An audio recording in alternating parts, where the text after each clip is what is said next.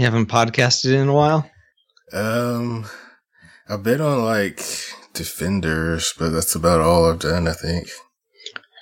Yeah, I took I took a break too. I kind of wanted my weekends to, for myself, but yeah. now I'm now I'm ramping up again. I got stuff. Well, we're gonna do the commentary on Saturday, and then no, not this Saturday. Next Saturday, the 27th. But next Sunday, I've got Hooplecast, and then I signed up for two episodes of Intro to X. But I don't think they're till end of February, March, maybe. So. Yeah. oh, then we scheduled another. We scheduled Spartacast too for like someday. So nice not having any commitments on Sunday. Hmm. I should do work today. I've got emails I could read. I've got Overwatch that I could be playing. I've gotten so addicted to that game. It's like every single day almost. Except this week, I kind of it was a light week there. I think I went two whole days where I didn't play. Ugh, I've been playing a lot of Guild Wars. That's what I play. I like to play something else, but mm. That's what I was thinking. Like I was reading this um, tweet thread or something, where this guy was talking about how he kind of feels guilty about you know his backlog. He plays pretty much the same game every day, which causes him to feel guilty about not working on his backlog. And I kind of feel the same way sometimes, but I shouldn't. I should just play what I want to play. Yeah, play what you feel like playing. Uh, I find it hard to start new games because you have to learn new mechanics. You have to learn. It's like it takes a while to get into some games sometimes. Yeah. And uh, there's like a hill you have to climb up, and hopefully it's not not too steep. But sometimes it is. Sometimes you, you know, you like when I started playing Ori in the Blind Forest. It's like I hated it for the first two hours, but then by the time I got like to hour number ten, I was like, I'm kind of just dragging this out. Like I could have ended this, but I kind of want to keep playing. How I was with Ori, but I never got past that two hour point where I started to enjoy it, I guess. I started yeah. it twice. it depends on your, I mean, it depends on the abilities you unlock. Once you start unlocking stuff, you're like, oh, I can finally reach that area I couldn't before. Or I could do this cool new thing. And at the beginning, I think it, they're just too slow in giving you the the skills that you you want as fast as you want. Yeah. So anyway, this is Spartacast. We're back, or I guess it depends yeah, oh, on we nearly never went anywhere. to uh, we're doing a bonus episode today. We're discussing the documentary "Be Here Now," the Andy Whitfield story, which we streamed. I would guess. I guess both of us probably streamed it on Netflix. It's on Netflix right yeah. now. Yes. Um, it I didn't do the normal format like I normally do. so, uh, do you have any uh, fun facts? Or fun facts about fun. fun. facts about cancer. Uh, you have any no. facts, any research? Sorry. Oops. No, I did. I did do research, but the, the research I was looking into was related to alternative medicine. What what we Westerners call alternative medicine. What I suppose, uh, if you live in India, you might actually call mainstream medicine. I don't know. Uh, I I went to went to PBS because that's the when I typed in in, in Bing, you know, about what was it was called uh, Ayurvedic medicine. I wanted to know, you know, any controversies, any opinions. What is the what is the medical profession in the West think of of this kind of medicine, of this kind of treatment? And I couldn't find a lot actually because I I believe the the opinion right now is we don't know, and that's a problem because we don't have enough information to say something works or something doesn't work. So I went to I found this uh site PBS uh, Frontline, you know Frontline uh, documentary series. Yeah. They did a a whole hour on alternative medicine and it's called the alternative fix and i wanted to watch the entire thing and it looked like from the website I could, but every time I clicked on the the link to watch a segment, it it gave me not an error, but it, it created this pop up window that said I need to have Windows Media Player or Real Player installed. Oh, like wow. who uses who uses Real Player? Like that's who uses that's so, Media Player anymore? Eh, no one. These are outdated uh, media delivery devices that that no one uses or, or should be using. I, I downloaded Real Player. Uh, I guess it's still a thing, but I couldn't get the videos to play. It.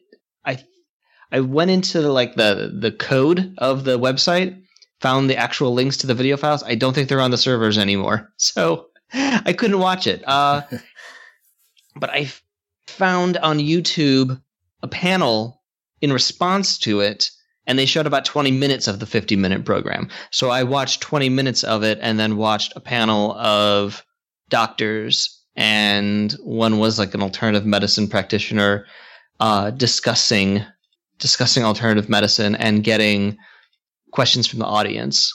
And it was pretty interesting. And then I watched Penn and Teller's Bullshit, a 30 minute program from Showtime about alternative medicine.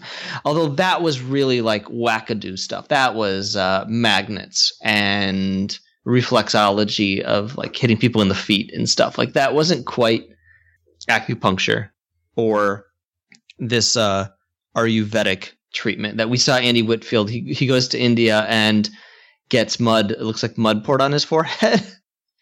and I wanted to know, uh, you know, the benefits of that. Are there is, is any proven benefits? Like, I don't. It looks weird. I don't care that it looks weird as long as it's clinically tested and proven to work. Like, yeah. don't.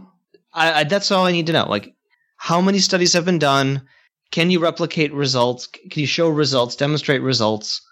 So far, no. So that's what I I kind of learned when I dug into into that, and also some of the the I don't know, what would you call them? Uh, liquids or medicines, the things that they put on the body. Uh, like you saw him put it, it looked like mud to me, but I guess it's like essential oils and herbs and things.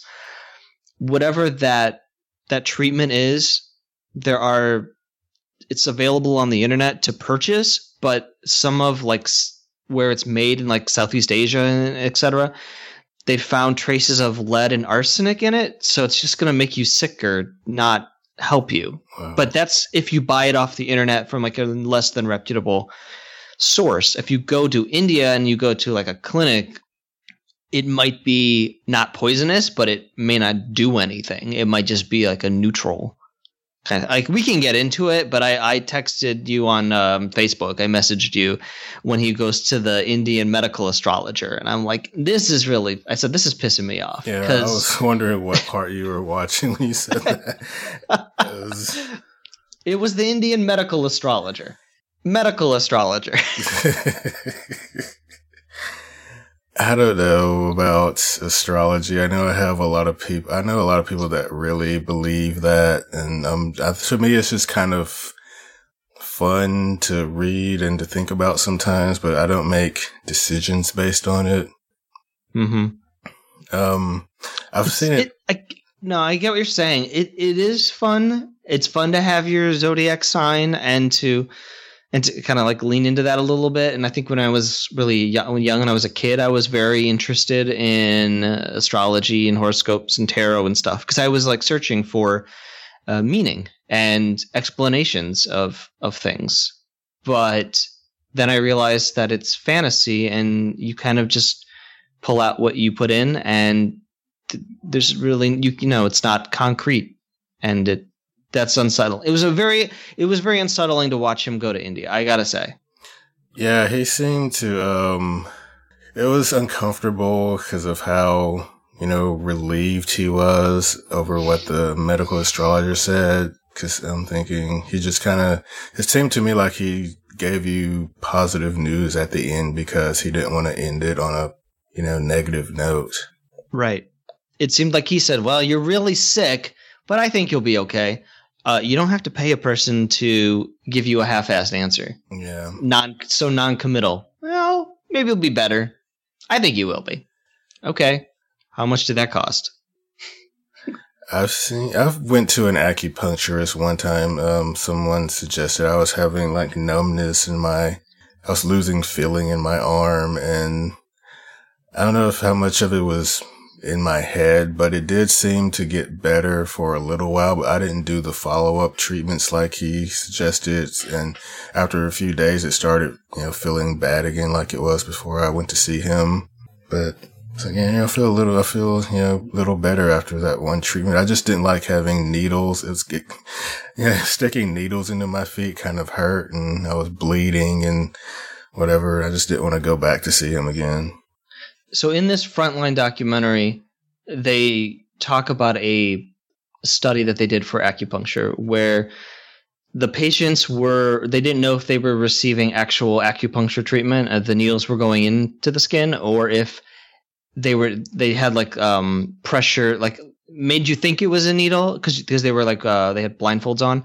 So you just felt like a prick but it was really just like the edge of like the container of the needle in any case they just tried to see you know if people who actually received treatment if it, if they received the acupuncture treatment the legit acupuncture did that show sign did those patients show signs of improvement versus the people who reported they showed signs of improvement but they got the bogus one. And uh, i found the results online and it's and this is the conclusion. Acupuncture seems to provide improvement in function and pain relief as an adjunct adjunctive therapy for osteoarthritis of the knee when compared with credible sham acupuncture and education control groups wow. so it seems like yes it it may have some benefit but and I know what you're saying about like the placebo effect, and if if you think you're you're receiving some sort of treatment, that might have that might trick your brain into thinking like you're actually getting better or having relief. Yeah.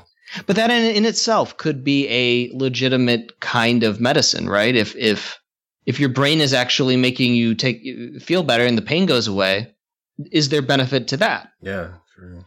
Maybe, but it doesn't treat the underlying causes of the disease. Like uh, the acupuncture, even if it doesn't like medically make Andy Whitfield uh, feel better, and it's just his mind convincing himself that he doesn't have the pains that he has in his back or his you know in his joints, then then that's that's fine for the treatment of the pain, but it doesn't stop the cancer from just rotting away his organs and his insides. Yeah. Well, I'm glad he didn't totally forego Western medicine in favor of these alternative treatments. That was, I mean, I didn't know a lot of, I didn't know anything, I guess, about how he was treated. So I was kind of afraid that he was going to, you know, just not do any of the chemo and, you know, he would just slowly die over the course of the movie. Mm-hmm. Yeah, I got really panicked when I saw him do that. I was like, "Oh, so is this why he dies?" Yeah. Ah, Man, I don't know. I'm sure that everyone has been affected by cancer at some point, but it seems like, I don't know, it seems like the past couple of years has been like really, you know, a lot. Like every time I turn around, like just like two or three, three days ago, a friend of mine passed away and in December, another person was diagnosed with colon cancer and like, oh, well, haven't we figured this out yet? I don't know. because we don't know it's like Andy would say, we don't know what causes this. And it's kind of, you know, how do you fight it if you don't know what's causing it? So, yeah, so. Non Hodgkin's lymphoma is the kind of cancer that he had. And uh, it was it, during the course of the documentary, he. There, there are moments where he looks like almost like an alien because he's lost so much weight. He's like so gaunt and he has a bald head. And then, it, like a couple months later, he looks like almost back to normal he sort of seesaws between being very sickly looking and then kind of okay. Yeah. Um, I don't know. There was a time where he was kind of, kind of of looking up and his eyes were kind of closed. He looked like he was just kind of out of it. And I'm kind of glad we'll skip to the end. I'm kind of glad we mm. didn't see those last few days. Or, oh, me too. Yeah. Oh, that was I. I was surprised actually that we didn't, but I'm okay with not seeing it. Yeah. We didn't go to the hospice, though. I don't understand like why he was in Australia and then he went to New Zealand and then got the and then his wife got the phone call that now he has to come back. Uh, why did he go to New Zealand? Like I didn't get all of that. Was that when they moved because he couldn't use the stairs anymore. But it doesn't make sense why they went to New Zealand. I I didn't get I didn't get that. But no, he goes. He comes back from New Zealand and goes into hospice, and then uh, then he just dies. We don't we don't see any anything more after he gets on that plane, Yeah. which I'm okay with. So I guess this was originally released in June of 2015. Uh, I know it was at film festivals and it's directed by, I'm not sure how to pronounce her name, but Lilibet Foster, who's done a lot of documentaries. And well, I read that she's from the same town in Wales as Andy Whitfield because okay. I I was thinking of him as an Australian actor, but he's actually Welsh, yeah, and so is his wife, though they live in Sydney. yeah, um, I think Sydney, yes, I think, I think certainly by the water, and they had this beautiful like apartment that had a. You open up the shutters at the breakfast table and you looked out over, like over the harbor. It was like, oh, that's gorgeous. Yeah, their house looks really nice. Um, his children are adorable. But I was out throughout the documentary. I'm just saying, like, put some clothes on that girl, please. like, why is she naked all the time? Um, yeah, we start out like right after the cancer came back. After I think this was just a f- few months after they announced he was cancer free and he was going to be going back to do Spartacus. hmm And you know, after the first time, they said it was 80% curable. Like, where do these numbers come from? Well, it's got to be. I mean, they must. people that, yeah, the percentage of people who receive that exact treatment yeah, that you're getting 80% of them recovered but he had some sort of like extra virulent kind of cancer that wasn't responding to the typical drugs i guess yeah, it's like your original lymphoma is shrinking, it's gone, but we found this other. That's got to be devastating. Let's get that news. i was surprised that it happened over the phone both times they got news. I i expected like you go into a doctor's office or I, they just t- put them on, put you on speakerphone. Well how's it how's it going? And then they a little chit chat and well it's not good news. It's spread. And then they just sort of sat there going oh okay. Well all right Yeah, is that how is that a thing in I guess other countries? They do that a little more. I don't know. I mean, I, if they're, I guess I've never gotten that kind of news. I don't know how they would do that here, or how my doctor would do that. Hmm. We should ask our friend Dr. Moira. Yeah, yeah. Let's, let's call Like, her up. right do you give bad news over the phone, or do you always re- release results in in the office? They probably want you to come into the office because then they can collect a copay. Because that's another thing that like this documentary doesn't touch on. Because I guess it's probably not a problem there. Uh, insurance, like here in the United States, when you get sick, it's not just the disease you're battling; it's the financials. It's the insurance company, and what can you afford, and how often can you afford to go to the doctor, and when do you hit that cap, or you know, is there a lifetime cap or yearly cap, and like when do you when do you stop paying, you know, your the deductibles and the premiums until you you hit your your yearly cap, and then after that, you know, all the treatments are covered, or what happens when your insurance policy just doesn't cover something, some test or some doctor that you want to see? Like, oh, you should go see the the best uh, oncologist in your area. Oh, but they don't take your insurance, or they don't take Yeah. insurance, or your insurance flakes and says they're not going to reimburse you for something uh, because you never know here how much you you have to pay. Yeah, I was thinking that watching this, like, they must be eating through, you know, a lot of their finances. But then I remembered, like, wait, they probably don't have to pay as much as we would here. Yeah, not only do we have to pay, but we never know how much anything costs until after the fact. Yeah. You can't go in like uh, there was a um I think it was like 5 or 5 to 10 minute video online of this guy whose wife is pregnant and he wants to know how much is it going to cost him just for her to give birth at the hospital. So he he just wants to know like at the end of the day, he's going to be happy that he has a ha- happy, healthy baby. But he's curious. He wants to know before it happens, what am I going to pay? No one could tell him. He's calling the hospital, he's calling the insurance company, he's speaking to all sorts of people. No one can give him an answer. They give him maybe a ballpark figure. Finally, after like months of trying to get the information, and it's not correct. It's like too low. He ends up paying more. But that's a problem. How often do you buy something without knowing the price of it? Yeah. And that's the problem with our health. One of the problems with our healthcare system No, in this I country. understand that there are things you can't foresee, but you should at least be able to get a estimate, like I mean, a high end. I don't know. It's just something that just it you don't see that in this this documentary because they are they're in Australia. So I mean, there might be some element where you have to uh, negotiate some sort of cost. I don't know. Uh, not familiar with that healthcare system, but definitely, if this was taking place in in the United States, you would have a lot of conversations about money, how it's affecting your you know your savings your retirement savings anything you've put away like you here you somebody might leave their apartment and move or sell their house and move to some smaller house or whatever because they just can't afford where they were living because all their money is going to medical care but it just doesn't happen it's just not in this documentary Yeah. Hmm. I know even there are times where I've been sick and yeah, we do have to, you know, a doctor says, I want to get this kind of exam and this kind of, you know, and I'm like, yeah, so how much is that going to cost? Because I don't know if I could pay all of that. yeah This, that's usually like the first thing in my mind when they're like saying they want to do stuff that, you know, maybe I've never had done before. Okay, how much is this going to cost?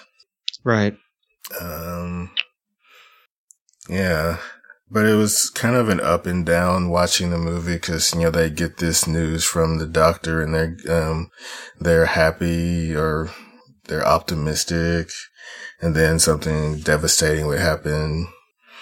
Yeah, i was surprised that the mom and the dad weren't there the entire time. Like i don't know what they're what they're doing back in wales but i mean my kid is battling cancer. I feel like i'd pretty much want to move to where he is or have him come to me yeah. I know it's kind of hard though to kind of pick up and move though, especially if you've been living somewhere all your life. But I don't know. The mother was there for four months at one time. mm-hmm yeah But I don't know if her his parents are still together or not. They didn't really say that, so maybe one was. back. I don't um know. I don't know i thought they i thought i thought they implied that they were separated Okay. and then then then the grandfather came because they'd been apart for so long or something Okay. I don't I can't recall.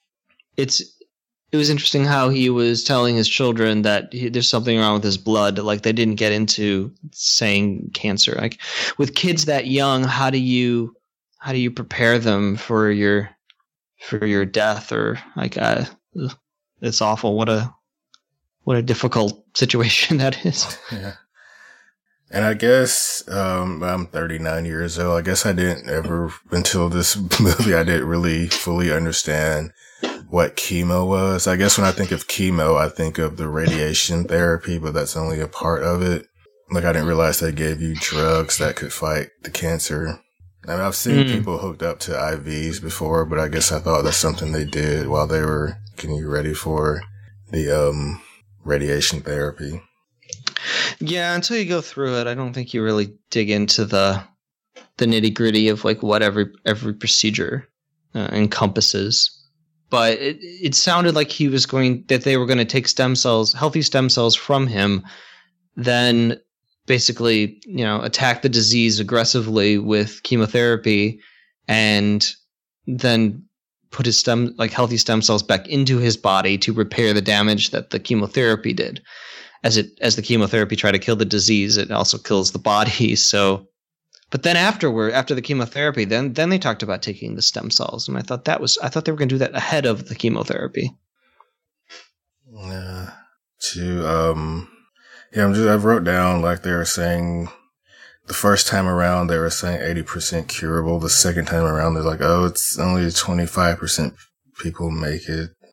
But these are just statistics, I guess. But I know sometimes these these statistics that doctors give, they're kind of they don't mean anything. I it's difficult because how transparent do you want to be with your patient? You want to give them all the information and be completely transparent and blunt and then say, "Well, you've got a very low chance of surviving if part of the survival is like the sort of mental fortitude it takes to get through it through the treatments. You can't just be so blunt as to say it's well, it's probably not going to happen because then that will be almost like a self fulfilling prophecy. You're not going to pull through. So I think you have to kind of couch it a little bit and, and kind of make up statistics. I don't know. There's a book I read, I guess, a couple years ago, or maybe it was last year. No, it was two years ago. When breath becomes air.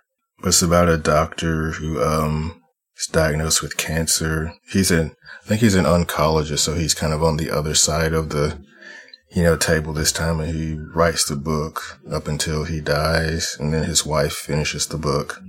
But it's kind of, uh, but, um, before he goes to India, he and his wife have this conversation that's it was kind of a circular conversation where it was kind of difficult to get at like the crux of what they were each telling each other but it he was kind of asking in a very roundabout way for permission to seek alternative treatments. Yeah. And she was trying to be supportive but i kind of got the feeling it wasn't really explicitly said. It was a very confusing conversation, but I think what she was feeling in that moment was I want to support you, but I think this is a bad idea. Or I want to support you and I hope it works, but if it doesn't, I'm going to blame you. And I don't think she means like I'm going to blame you like uh intentionally like it's almost like she kind of like knows like if you don't pull through this I'm going to be upset with you. And I know that I shouldn't be, but I'm going to be. It's going to be like an irrational reaction to to you going to India for this. So be very certain you want to do this because it's it could have it could ruin our lives. Yeah, I don't know if she would have been upset with him, but she would have blamed it on waiting and not, you know, taking the time to go do this alternative treatment when could have you know, started the chemotherapy sooner. Mm-hmm.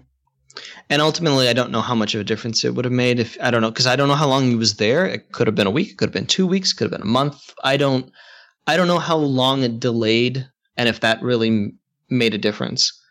But I just got the sense that she was, and she seemed like a pretty um, new agey kind of person. Yeah, I thought she said right before that conversation that she believed in alternative medicine, but then she was kind of like reluctant on, you know, spending time pursuing this treatment when they could be doing chemotherapy.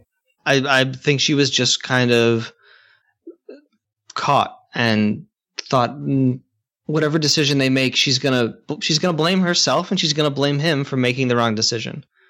Now, it, skipping ahead to the end of the documentary, it didn't seem like she had any blame or any regrets at all. Like it seemed like they kind of just made peace with it. But in that moment, she was like, I don't know what to do. Everything seems like the wrong answer, but standing still's wrong. So what do I do? Nothing? Everything? She didn't know. That's I mean that's part of the stress of the the situation. Yeah, there was one point where they kind of the doctor told them that the radiation therapy is not going to do any good. And it's, you know, you have this option to not do anything, but he kind of wanted to keep going. It's just kind of a, I don't know what I would do. This, the, you know, the treatments aren't going to work, but do you just, do you just give, um, you know, stop being treated for it? Or do you, he felt that he should do everything he can for his children. Yeah. I mean, that's part of it. You know, you fight it for them what did he want to do? If he didn't have kids, would yeah, he just? I have a feeling he wouldn't. He would have stopped a lot sooner. Yeah, or if they were old enough to understand, maybe he would have stopped sooner. I would have. I, I think at a certain point, it's pretty much like the writing's on the wall. You, you've done what you can do. Like the cancer is having its way with you. Like you can't. How many drug cocktails and trips to the doctor and and the and and all the radiation and uh, how many times do you get the same news like it's not going away and then eventually it's like it's it's spread you, despite everything it's spread it's it's like time's up like you know at that point don't you? You have to uh, just admit at that point that there's no path forward. It's it's done. Like let's go on a trip. Or yeah. take me somewhere. I would like to go to like a cabin by a lake or something like in the woods and just sort of like have like a great meal if I could keep it down, like be out on the water a little bit and then put some uh, put some drugs in me and let me go to sleep, you know. Like that would be like rather that than a hospice bed. I, I would I'd, I'd want to be uh, kind of like in nature, I guess, by the water in the trees, so breathing the fresh air. I think that'd be a, a, a pretty way to go. Yeah. but he didn't have but see he didn't have that option because he had the kids so he has to he has to battle it for them and that's sad don't have kids i guess is the moral of the story um, it was interesting seeing him and Jai Courtney. like, I didn't know that he had actually auditioned for something when he was. I guess that was wasn't public. mm-hmm. He was undergoing treatment. yeah i liked seeing jai courtney i was surprised by the lack of like spartacus stuff in this like it, it they, they showed the footage at the beginning but um, some behind the scenes footage but I don't know. I thought I'd hear more like from cast members and things. I'd I thought I'd hear a little bit more about how his illness was affecting the show, but I know that's not really the point of the documentary. So, but I was still curious nonetheless because we are here because of of the show. Yeah. It was really kind of touching at the end, all the be here nows. Like, I want to get a be here now tattoo now. if you're watching that.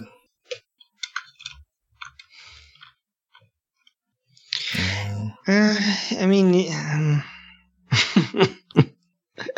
I guess the message is yes to to live in the present and not take things for granted. But I feel like a lot of people are not in the position to do that.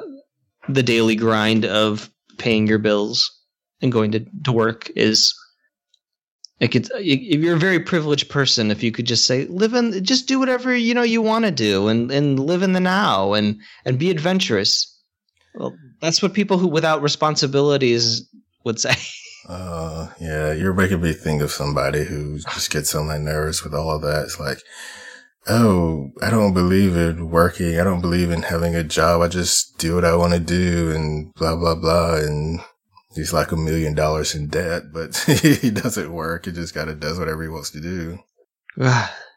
Um, so it's not me not me I was reading this interview with, um, his wife, I guess when the movie released, and, you know, she was just saying that, you know, talking about dating and how she has to be careful when bringing other men into her life with her kids still being pretty young. the be here now message is kind of the antithesis of that christian message not of this world i'm sure you've seen the notws on like the backs of like suvs and stuff Oh, is that what that means? NOT, yeah, it's not of this world. It's a it's a Christian thing. They're they're basically saying that eh, your earthly life is just temporary. You're gonna go to the up to heaven, and be here now is like the opposite. It's like live in the now. so be more of this world. They're kind of at they're kind of opposed. I think. I don't know if they were religious people, but you tell this. I mean, you still tell children that you know somebody's going to heaven, right? Instead of just saying that, oh, he's. I guess maybe we should get into that debate now. Of just saying, oh, I'm dying, and that's all there is. And, I'm a very pragmatic person, so I will try anything that is scientifically proven to work or like give me the success, the odds of success. And then if I hit the hit a certain point, I'm not going to keep going foolishly. It, it really bothered me this conversation they had at the very end of the movie where they got the the call from the doctor or whoever it was at the, radiology clinic and uh, the woman was like, "Yeah, it spread." And uh, the wife says, "Remember when you were on set, you would just be like "rar" or whatever she said he did." Yeah, She's like, "I need you to be "rar" right now and fight this." It's like, no, it it's not happening. Like it, it's very clearly not going to work. That would, it would people who are relentlessly positive in the face of like all evidence to the contrary really piss me off. Yeah. It's like I need um, you to be practical. yes. I'm a realist. I get accused sometimes of being you know, negative, but but that's usually from people who are just relentlessly positive about everything. Yeah, I get you. I don't know if I'm. I think I've been accused of being cynical or or negative, but I'm not. I'm I'm really just a realist. At, at a certain point, like all the positivity in the world's not going to make this disease go away when it is spreading. Like they've done everything, it's still spreading. It's time's up. That doesn't mean be so negative that you just cry all the time, but start making a plan. You have to make a plan. Yeah, figure out what you want to do with the time you have left. Don't, you know, I can see myself going to Australia or something. so mm. I've never been. Yeah, at that point, if you have any money left. yeah, if the doctors haven't taken all your money.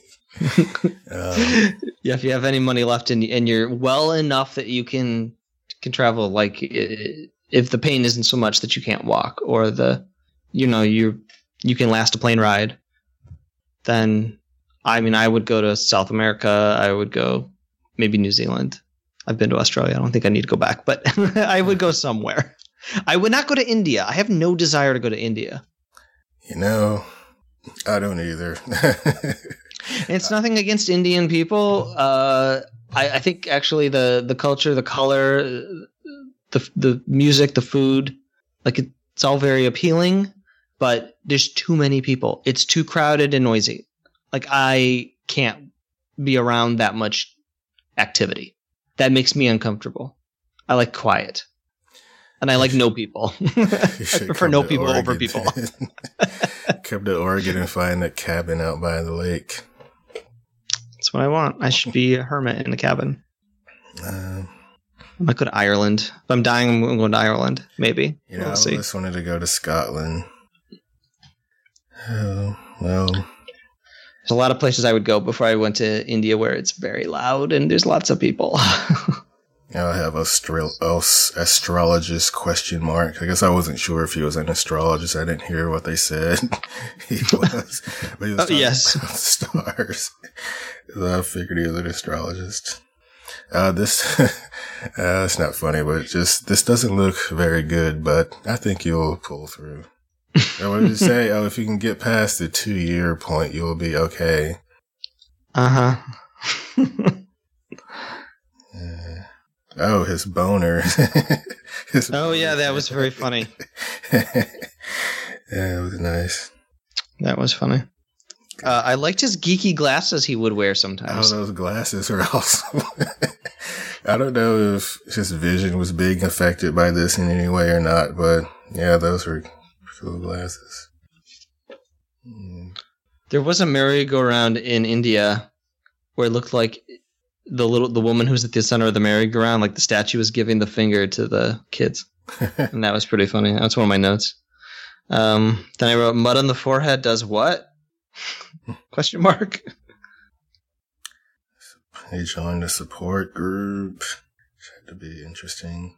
I mean, of course, he felt temporarily better. He he basically ran away from his problems and went on vacation. Like everything looks better when you're not confronted with the drudgery of you know of going to the doctor all the time. It's something new. It seems promising, but just because you feel better doesn't mean that the disease inside isn't killing you.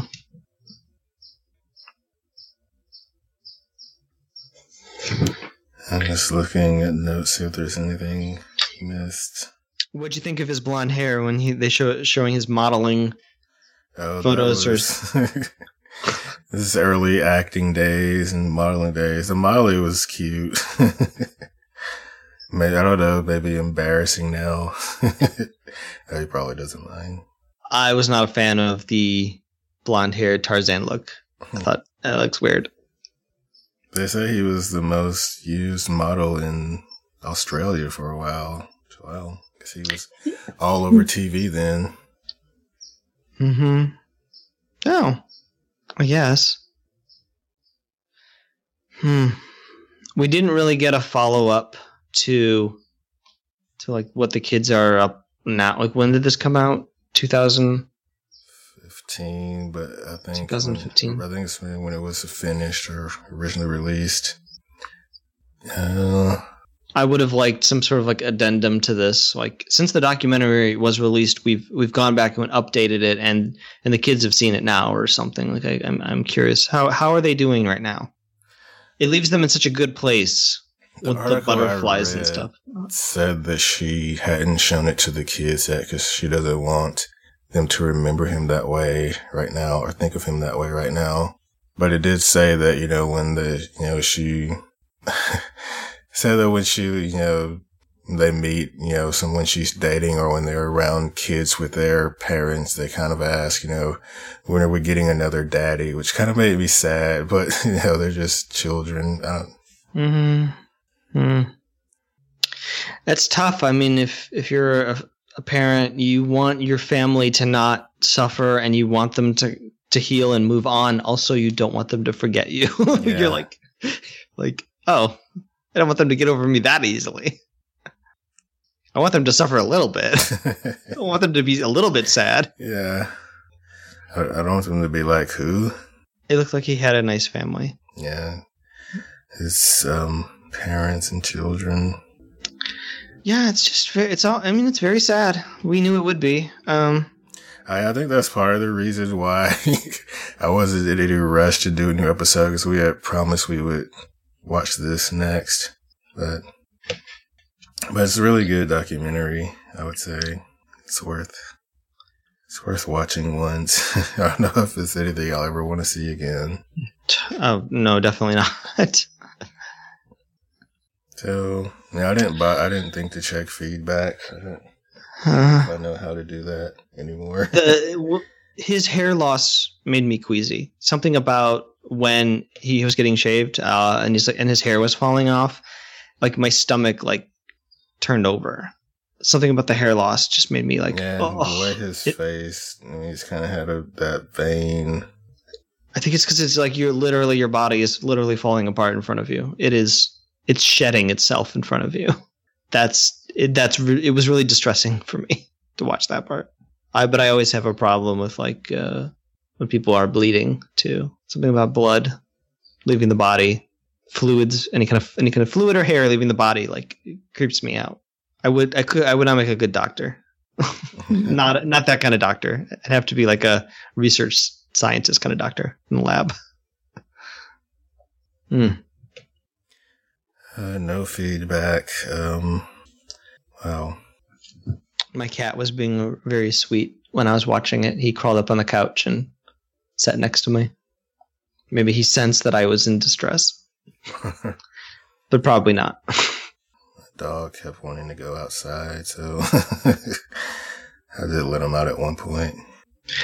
Also, when when we were recording this, my cat got on the pub table that I don't want him on, and uh, I muted my microphone so that I could throw a marker at him. but you, but in, in my experience, muting the microphone doesn't always prevent the Skype from detecting uh, noise. So when you're edit- editing this, or anyone listening back to this, you might hear a giant bang at some point because he it scared the shit out of him and he I didn't notice it ran away. But that was the point. I I didn't want him up there. Anyway, Oh, I got in trouble. Well, I may have gotten in trouble. Anyway, that's that's something about muting a microphone, but you know, my words were still recorded, and I didn't realize this was happening until later. So, I probably said some not so nice things on a podcast about someone who wouldn't stop talking, and that's probably made it onto the podcast. But nobody ever said anything, so I don't know. I love it. I love it. Anyway. I muted my mic, so I didn't think it would make it onto the recording, but it did. um, reminds me of the Twin Peaks podcast when. I, I, I'm sure Stephanie's not going to ever listen to this, but when she was on the podcast, Brad had to pretend to have a power outage just so that he could t- hang up on Skype and not listen to her for like 20 or 30 minutes. Um, All right. well, that was Be Here Now. Um, if you have any comments or questions, send them to mail at spartacast.com.